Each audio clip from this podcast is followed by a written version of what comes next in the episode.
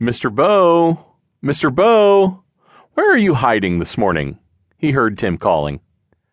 Mr. Bo had been hiding under Tim's bed all night long,